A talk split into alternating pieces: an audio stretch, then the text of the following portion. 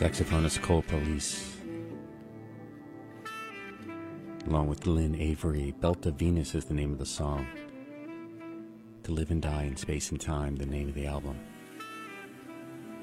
Cars before that from Candy O, Candy O, Double Life.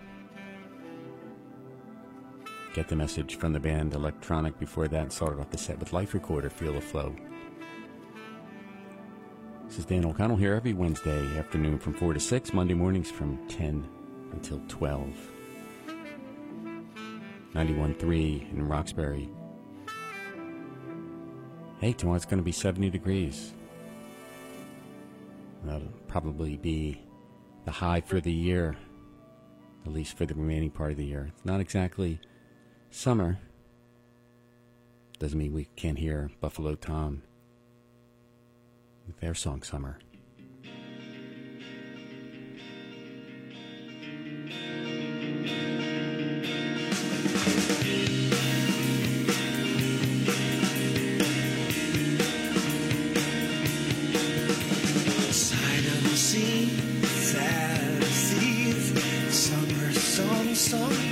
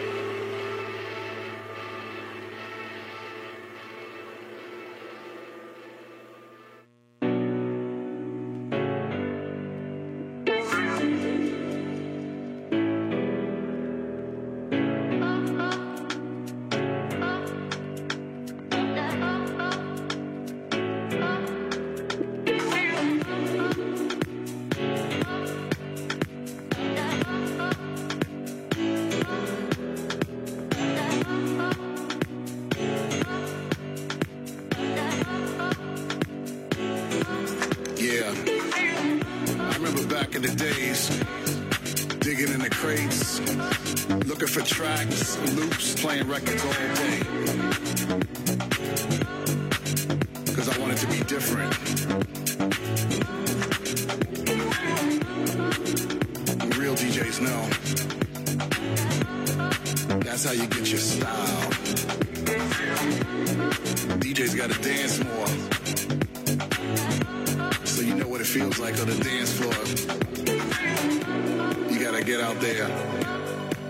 Dance with your people.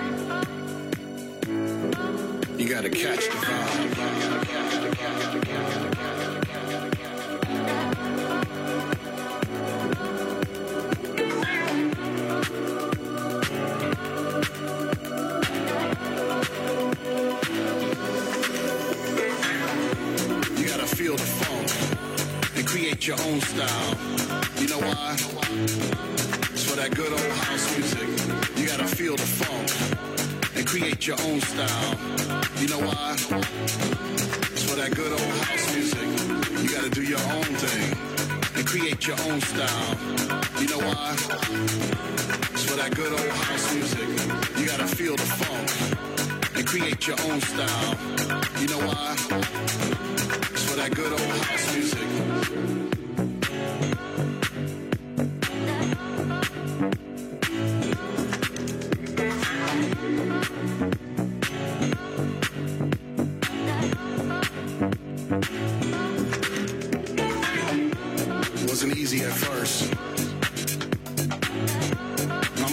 Tell me, turn that music down.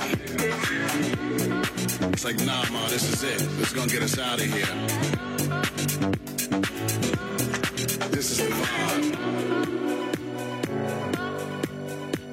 Asked, why you keep on playing the same thing over and over again? I said, Ma, I'm fixing it, you know. I'm getting the groove right. It's gotta be funky. You know what I mean.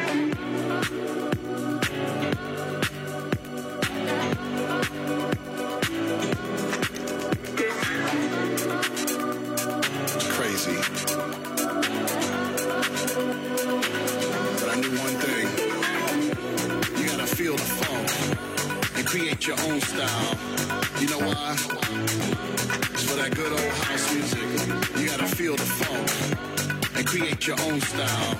You know why? It's for that good old house music. You gotta do your own thing and create your own style. You know why? It's for that good old house music. You gotta feel the funk and create your own style. You know why? It's for that good old house music.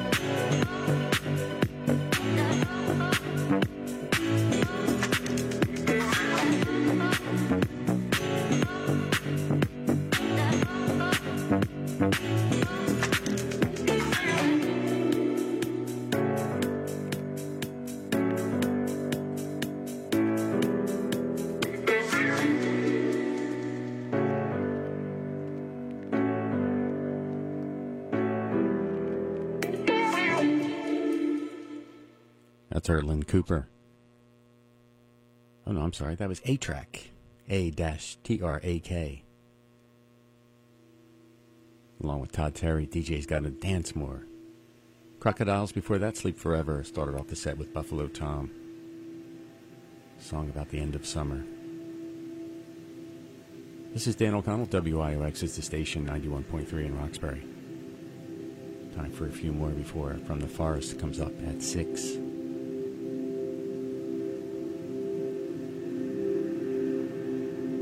This is Erland Cooper. The song is Music for Growing Flowers, Part 1.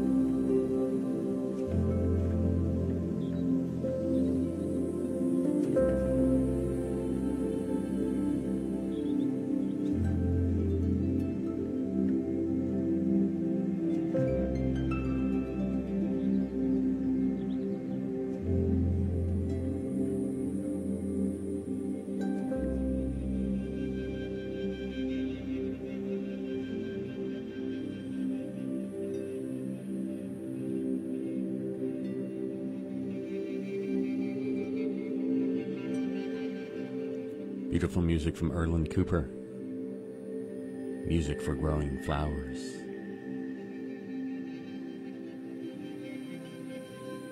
Certainly music for waking up or going to sleep.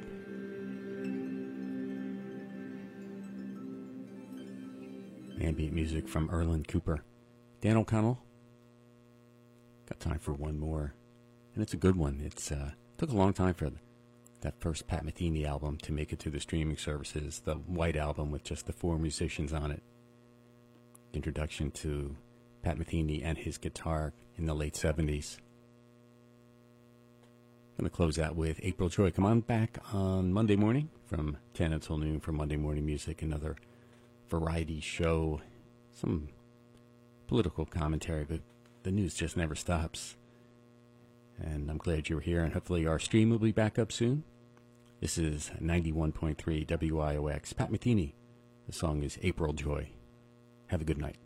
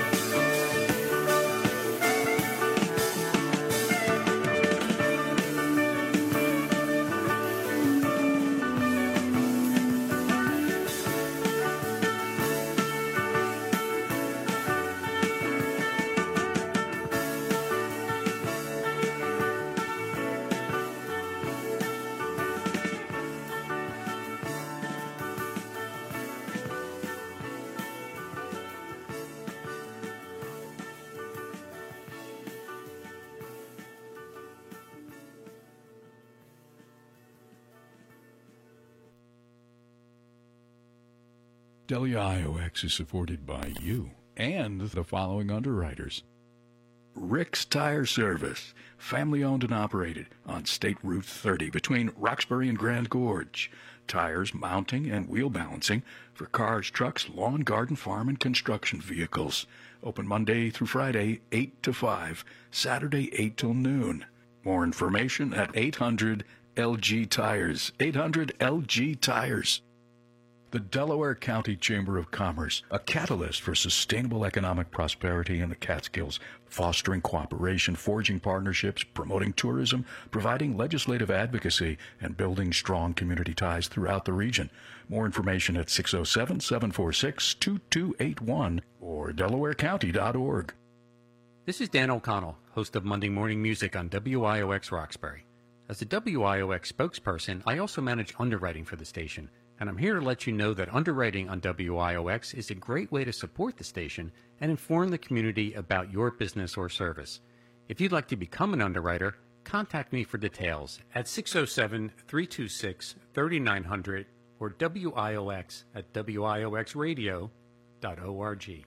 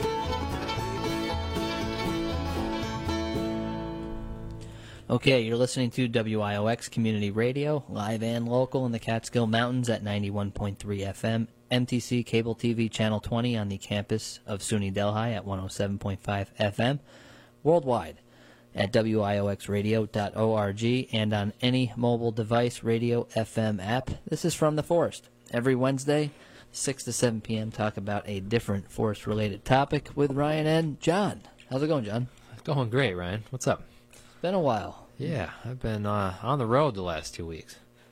So, where'd you go? So I went out west, drove from Delhi, New York, drove from the Catskills all the way out to the Rocky Mountains, stopping mostly in South Dakota, in the plains, Great Plains, and Montana, heading through Wyoming, back to Colorado, and all the way home. Favorite state? Favorite state? I have a lot of favorites for different reasons, but um, we went out and did a little bird hunting adventure. We found um, prairie chickens in South Dakota. We found sharp-tailed grouse in Montana. Found mourning doves in Colorado. Did you know that mourning dove You can is shoot mourning doves there? morning? You can in most states. Actually, we found them in Montana too. You shoot them in New York? Not in New York. Yeah, I didn't think so. It goes on the ticket on the ballot every couple of years. Someone throws it out. Tried to change the law. The issue in New York is that they're considered a passerine. Mourning doves good to eat? Excellent. Dove poppers, jalapeno dove poppers. Dove poppers. Oh my goodness, let me tell you. very tender, very good. But yeah, yeah, mourning dove is actually America's most hunted game species. I did not know that. Yeah. What do you mean? It's the most hunted game species? From what I've read, Like, more people More than white-tailed deer? More than white-tailed deer. The Come on. buddy whitetail. I don't know what the metric is. It's How dare you. numbers in field, or it's probably. Just sheer numbers of individuals taken? Uh, it's big in Texas too. Yeah. Okay. Yeah, but the West, yeah, that's All right. So a lot of small game hunting is really good small hunting compared to these. upland bird hunting. Oh my God, yeah, Yeah. yeah. The opportunities are seem endless. And why is that? Because they have a shrub habitat or, or grass or It depends on what you're hunting. So those prairie chickens, uh, they're in the tall grass prairies. They're the medium-sized grasses, usually under knee height. yeah. Um, so no, not shrub components. They're eating. There's a really small rose hip that we they were eating, and grasshoppers. They feed mostly on grasshoppers. Uh, they would hit it into a milo field, which is a, a grain species you might find in bird seed. So some of these fields out there were, I'm not kidding you, three, four, five hundred acres per field, huge. Wow. And we'd see flocks of them fly into the field. or would there be milo in the crops of some of the ones we Did you have the dog? Yeah, we brought the dog I brought the dog. Yep. So the dog must have been just in heaven. Yeah. Yeah. He's a bird dog, right? Yep. Yep. Trained bird dog.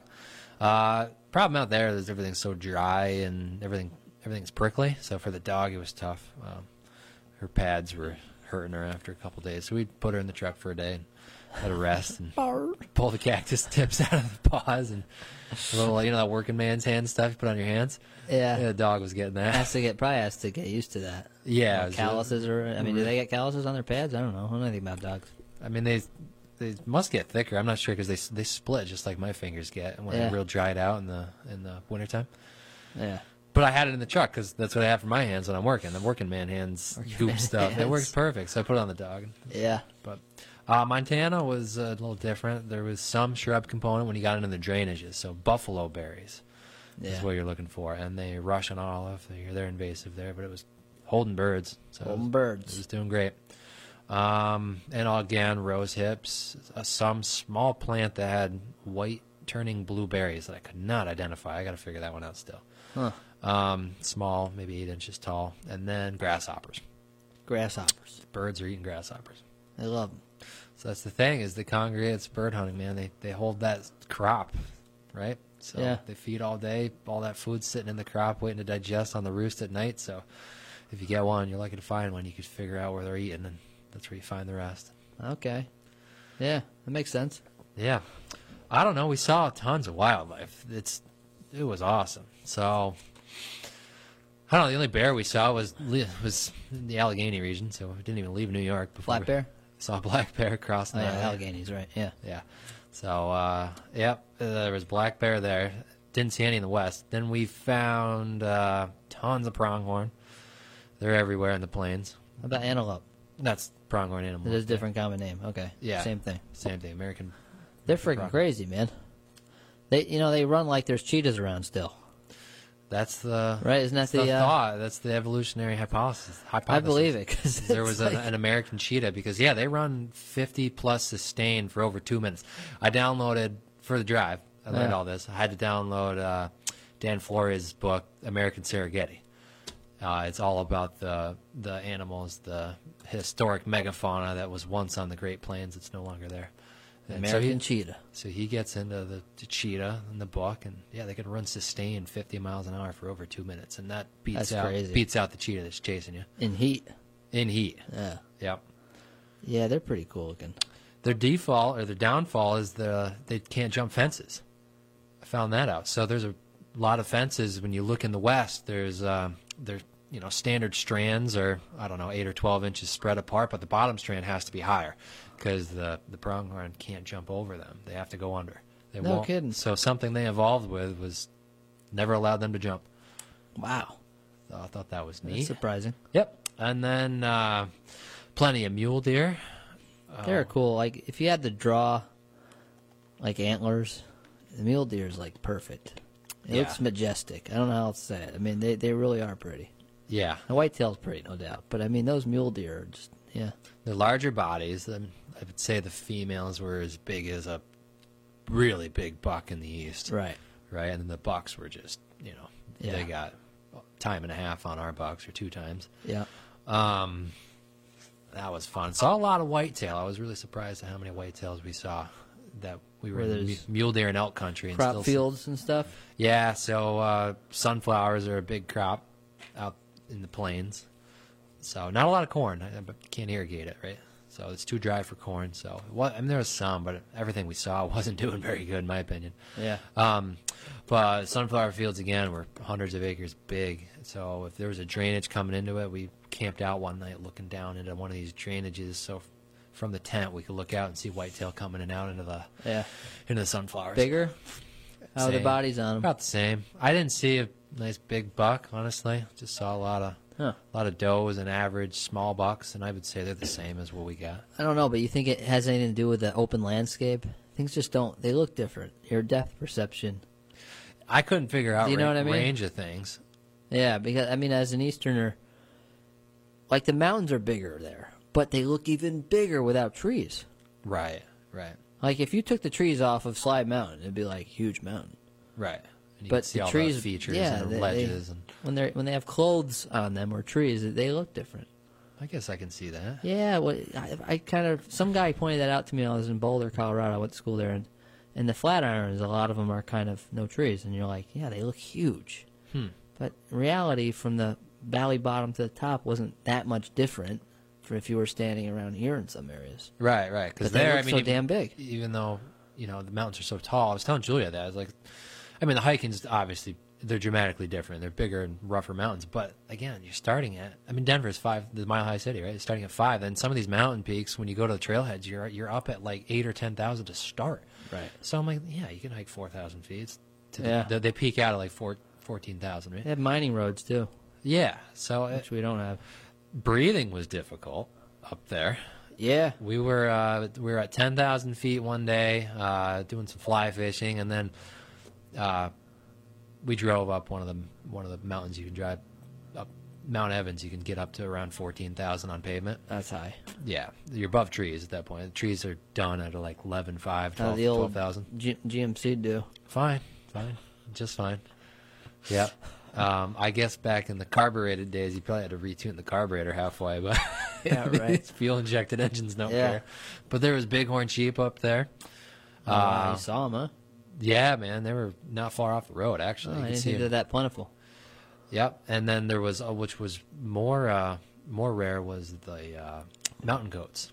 We saw one in a, at the, in a distance with a white. Oh, okay. Yeah, we saw one way off in the binoculars and took some pictures, but it just looks like So a there's mountain goats and bighorn sheep. yeah, I did not know that. yep. Um, Yeah, how do they? Do people uh, hunt those things? You get a lotto for them? I don't know the rules. I know you can in- bighorn you can, You right? can in Alaska, and maybe maybe there's some really rare tags in the states, but I'm Yeah. in, in the the lower forty. Yeah, I'm not sure. I don't really like goat meat. Domestic goat meat. I can't had it. say wild. Never had it. You never had domestic goat? No, Yeah, I don't like it. just never. I'm not because I wouldn't. I just haven't had the opportunity. Yeah, yeah. No, I'll try anything just about, but I don't like the taste of it. It's got a weird aftertaste. Huh. But take venison any day. Yeah, sure. Um. Oh. Um. So, what did you learn? What What could we learn? You think that you saw that was that was good out there? You could take back home That we could take back home. if you could. Wave, um, wave a wand. I mean, it was a hunting trip, so John was El Presidente. I was really focused on the hunting and the access. So being from away, I didn't know who to go knock on a door. Right? It's like around here, it's like you gotta kind of gotta know somebody, right? Right. So access is completely different in the West. I think the East should adopt some of that um, for recreation, and the Montana especially. They've got so? something called uh, they call it block management. Yeah. So when you've got like we have, I thought it would be a perfect opportunity. Like we've got some public land. New York City owns a lot of it, um, mixed in with some forest preserve land in certain areas in the Catskills, right? So Yeah. but intermixed is is private, right? Um, block management, and the you can sign up for a program. Uh, it's paid out probably through the farm bill, but I'm not sure. Uh, paid out to the landowner if they would say you've got maybe you know five thousand acres of public land and hard to access. Maybe only one parking lot gets to it, but it's pretty big. But in the front edge of it, where you got all this roadside access, Yeah. there might be another 2,000 acres of a ranch or something. They put that into a block management system where everything is open access. You need a permission slip for the the public side of it, and there's different types: type one and type two. Type one, you could it's self-signing permission slip at the gate. There's a box you sign your name in. You sign your name out. No different than a trailhead around here, right? Similar thing. Type two is you got to call the rancher yourself and they'll say, "Yep, you can go in," or "No, not today. We're harvesting crops," or "We don't want you there," something like that. But it just doubles and triples the size of access all of a sudden. And the biggest block I got into, or we got into, was BLM land, Bureau of Land Management, um, some national grasslands mixed in with ranch land of many different landowners, and it totaled 160,000 acres. Um, and once you got in, Jesus. as long as you stay, there was rules at the gate. You know, if you can go into cow pastures, they let you as long as you stay on the road. If you open the gate, close the gate, simple, easy to do. Right. Um, but as long as you stayed on their rules, most of it is just stay on the roads. And there's roads everywhere because they're ranchers. They need to get places on their ranch, right? So the access was huge, and uh, we can go anywhere, do anything, and you know, be away, be, be from the Northeast Yeah. to do it. So uh, I think that's something that the Northeast can to benefit from. And these landowners were compensated; they were given dollars for their allowing this access. So I think that would be a great offset to, you know, some of these these farmlands that maybe struggling with taxes, struggling to survive. So they get a couple thousand dollars for access. So that might help pay the taxes, and it's a, just a different different Yeah. way to go about it. Before we move on to the topic of tonight, which is going to be turkey vultures, um, what's something that you you wish you know you you missed when you were out there? Trees. yeah. anything management wise or culturally or anything? Um, I can't think of anything off the top of my head. No. Um, Mainly trees, mainly trees. climate. Climate. It was very dry. I Yeah. didn't. I didn't. It was. I couldn't. I don't know if I could live in dryness. It'd be something you'd have to. It's a damn used to. desert to. me. It was. It really was. Yeah. I mean, I saw three rattlesnakes while I was out there. Yeah. I wasn't looking for them.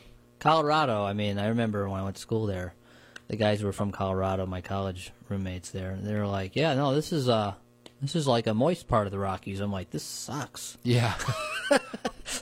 this is so dry." I know, I we couldn't were- get over it. we were up in the mountains and saw rain transitioning to snow depending on your elevation. And Yeah. uh, I was joking around. I was like, "Yeah, it's probably the first rain they've seen in a long time." And it, seemed like it because the the way that the ditches were washing out and the Yeah. the roadsides got real muddy real fast. It's something that you could tell hasn't seen moisture lately. Or they don't do control devices for moving water. Definitely weren't. Not like New York does. We has have to do. Yeah, we have to. Yeah. Yeah, I just remember looking out from a mountain and you'd watch it rain and the rain wouldn't reach the ground. That was common. Yeah, You'd see uh, rain I and- remember. Yeah, now you mention that, out in the plains, you see it all the time. I remember being mesmerized by that because it's something you never see Yep. in the East. And it was the type of rain that would have been like sheeting rain in a thunderstorm type of Yeah. around here. But there, you see the clouds, and then all of a sudden, it just you drive up to it, and the the pavement's still dry. Yeah. I mean, it's beautiful to look at. It's just, yeah, like you said, I couldn't live there. Couldn't live there. But it's it's real. You don't have to work hard for a dramatic view. Yeah, and even in what seems like a, a desert plain, there's a lot of topography to it. It's not dramatic in height, but it, it goes up and down 100, 200 feet in elevation commonly within a quarter mile. So it's constantly rolling. And then in between, you've got these steep cut drainages that got rocky and ledgy, and you can go down in them. And Yeah. uh, I mean, that's where the mule deer were on all day because they can get some cover, right? And Yeah. there's shrubs and there's bird life, and then you get back up on the ridge tops and it's dry grasses again. But I guess management wise, one thing I didn't really know or didn't appreciate that I, I'm happy to come back to in the East is some of the rangeland grazing practices, especially that I was in tune to a, hunting some of these bird species that rely on, on the grasses to survive. Um, I think some of it's overgrazed. Yeah. But I don't know how, I mean, who am I to tell them how to do their job? Right. No yeah. idea, but it, it just seemed like when we were on some of these more public lands that had they still had grazing practices, like BLM lands allowed some grazing, but not not unlimited. You know, some of the private pastures were. It looked like they might have been abused, Right, right. and the, you know, um, so that's something that I appreciated coming east was like there's grass everywhere, and uh, here you could take cows off a pasture for two weeks and it comes back to a lush green pasture again. Out there, it's like Yep. they got one shot, and once it's grazed, that's it for the year. It's not coming back. Yeah, those late uh, 19th century maps, agricultural maps of the U.S., right? From Wisconsin east into New England is the grass belt. Yeah, and I see why now. Hell yeah, we can grow grass. Grows through snow when it starts to melt, right? One cool management thing I, I appreciated was the uh, they allowed the farmers and ranchers to hay the medians of the highways, even on major highways. There was hay equipment and hay bales. That makes sense. why not? We're paying, uh, you know, the DOT crews to, Yeah. to mow these in, interior medians, and they're letting ranchers do it, and they're getting hay off of it. Oh my god! I wonder what the costs are of just median man- management. Couldn't imagine, but I thought that was a eye-opening, no-brainer, great idea. Yep, makes sense. Yeah, if the West and the East were people, I would I would say the West is the extroverted type and the East is an introverted type. Like you know what I mean? In our mountains, you you have to kind of work to get to know them. You know what I mean? And they're not they don't stand out in your face. Right. Whereas out west, it's just like I mean, you have to go in. there's the mountains. yeah, in the east, you have to go into the mountains. Yeah. To uh, to see the dramatic features of them. But yeah, you're right. Out there, and understanding like range, it's, you just can't do it. I don't know. I was. You could see the whole range of the Rockies when you're approaching them, right? I'm like, man, they got to be close. We're like 15, 20 miles. They got to be to Denver. I look on the GPS, we're like 80 miles out. Yeah, it's crazy. I'm like, wow. yeah, Um, and it seemed like you could just see them forever, and they're huge, and there they were. you know, like within the Catskills, the the northern northeastern Catskills, like Greene County, are kind of like that amongst our mountains. Like you can see it from the road. Right. But the Shandaken Catskills, like Slide Mountain and stuff, you, it's the highest mountain. You, you can hardly ever get a view at it. True. You got to get in there, you know. Yeah. Otherwise, you just never see it. But um, tonight's show is about turkey vultures, nature's grim reaper. I had to pick this guy because I feel like it's underappreciated, and the reason why I say that is I think it gets confused with hawks. You know, people are like, "Oh, look at that bird! It's so great! It doesn't even have to flap its wings, right? It just kind of sails around." Like if I had to come back in the next life in another animal, it would be a turkey vulture. Really, that's your reincarnated. That's your Absolutely, because that he's living the life, man. That's Ryan's spirit animal. It has no predators. okay. Um, it rides the thermals, and it and it does it well to where it ha- it does it effortlessly. Right. You know, and uh, yeah, you got to eat some dead animals. So what? You're a turkey vulture. Who gives a care? Crap, right? Probably don't have taste buds. right, a freaking bird. All right, you know, give or take. You know, there's always costs and benefits, but uh, I mean, they really do live it up, man. okay. Cool. You know, and there's so much, you know, roadkill out there. These guys are, you know, Charlie made a good point, who- who's been on the show, um, that during the pandemic, when less people were, fewer people were driving, there was less roadkill, and you were seeing turkey buzzards going after anything, like little squirrels in back of your house, like anything. Like they were not. I I think he's right anecdotally because. I would. I was seeing them going after things. You know, they didn't have the deer. Be you know what I mean? interesting to uh, find a, a podcast guest that studies turkey vulture population dynamics and to tell us whether or not they had a slight population dip during COVID. I don't know, man, but uh, they are cool animals. So let's go into it. Turkey vulture, Cathartes aura is the uh, Latin name. It's also known as turkey buzzard. Um, south southern Canada to the southern tip of South America is this guy. So it's got a big range. Even it looks like the vultures in Europe and Africa, but it's not related apparently at all. So you know, DNA's come along and spoiled a lot of people's a lot of the taxonomy out there. You know, things that we thought were like they call this. Remember this convergent evolution? Yeah. Where th- things start to look alike because of their environments, but they're not necessarily. They don't share an an- a common ancestor. I think that's convergent evolution. right. Rather than divergent. So, like on the family tree, like the diverging from the trunk, anything closer to the trunk is going to be more related, right? Yeah, so I guess that's what's going on with the uh, turkey vultures. But general description, all right, it's a scavenger. It feeds on carrion or dead animals. Unlike almost every bird, it has a sense of smell, which is really weird because turkey hunters know you don't have to worry about scent. Right. Right, John? Yep. No, it's, if turkeys could smell, we'd never we'd never get one. Never. They're hard enough at, with just their eyesight. It's really crazy. I remember when I was first going hunting, and uh, I don't know how many. It was the, the the turkeys were a long ways away in the field, in in the town of New Paltz, and I don't know anything about hunting. And my friend said to me, "Don't move. Like, don't even move your lips." And I swear to God, I was talking, and the turkey like looked at us. And I was like, "You got to be kidding me!" He's like, "That turkey saw you." And then you know they do their putt, and, then- then it's Pop, over. pop, you know. pop, they're gone. Yeah, you hear that? That's, a, that's that's the death march. It's over. He's like, yeah, you, you can't do that. I was like, I wasn't even doing anything. but Yeah, so that it's true. Right? If they could smell, it'd be over. So they have keen eyesight and a good sense of smell. They fly low. Sometimes you'll see I, they go over my house all the time, flying low, looking for carry or smelling for carrion and looking for them. And they don't flap very frequently until they because they find those thermals, especially in your mountains and stuff. You know, in certain cities where there must be thermals, you'll see them congregating at night only. They roost at night together. But they're looking for gases produced by rotting flesh. It's gruesome. They roost in large community groups in the evening, and then they hunt um, during the day, alone Solo. mostly. Yeah, mostly, not all the time. They don't have any vocal cords, which makes them even scarier. Right? They can only hiss or grunt at you. to me, they're really skittish. I mean, when I dump dead carcass uh, in, behind my house, you know, deer. When I get a deer and I'm done with it, I mean, I'll I'll come out of my house and they'll be all up in that big oak tree. Mm-hmm. And as soon as I even look their way, they fly away. I'm like, why do they do that? I mean, I'm not going to do anything to them, Uh, but they are skittish. I mean, if you say they don't have any natural predators now, it just kind of shows that they did at one point. They must have. I mean, the only thing they say once in a while, a golden eagle or a bald eagle will take one out, but you, you can't. They don't eat them. I mean, they're disgusting. They spit at predators. They vomit. Kind of, Maybe you were gonna say this at some point, but I've heard that they're. I don't know this because how would you ever? I guess you'd be in a really unfortunate situation if you found this out personally. But they have a defense tactic to vomit yeah, when scared, like overly scared. that's nasty. Yeah, well, that's got to be effective.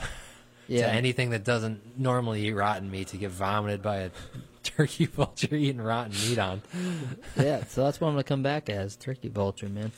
All right. All right, all right, all right.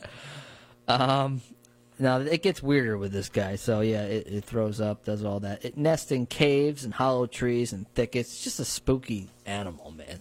It's a spooky animal. Two chicks per year, anywhere from one to three. Three would be a lot. So on average, two chicks per year. But um, it feeds the chicks by regurgitation, like most birds do, right, John? I guess. Feeding, yeah. Yeah. Yeah, I was before talking about their stress response. Yeah, yeah, I know, but it, Right. Yeah, it regurgitates its food, and uh, I forget what that term's called. What, what the ball is? I don't know. I is don't there a term for it? I don't know. It is protected. I don't know why. It's protected by the Migratory Bird Treaty Act of 1918. Like, who the hell is is snooping, swiping turkey buzzards? you can't eat them. Uh, it, maybe it was uh, an issue with mistaken identity, right? You know, uh, we seem to want to get rid of all predators on any landscape, and I mean, if anything, they clean up. They help us out. mean, well, I agree, but I, know? I think maybe some somewhere along the line we had to pass a, a protection order on them just to lump them in with bald and golden eagles and whatever else we were trying Yeah. to kill. Just to not, I feel like they just they're right. They're uh, you know, free riding on the other birds. They, they're just like, yeah, lump them in. yeah, it could be. I don't know. I mean, I don't know. Maybe not. I don't know. I'd like to look into that, but again, how many people are, are studying turkey buzzards? I really don't know.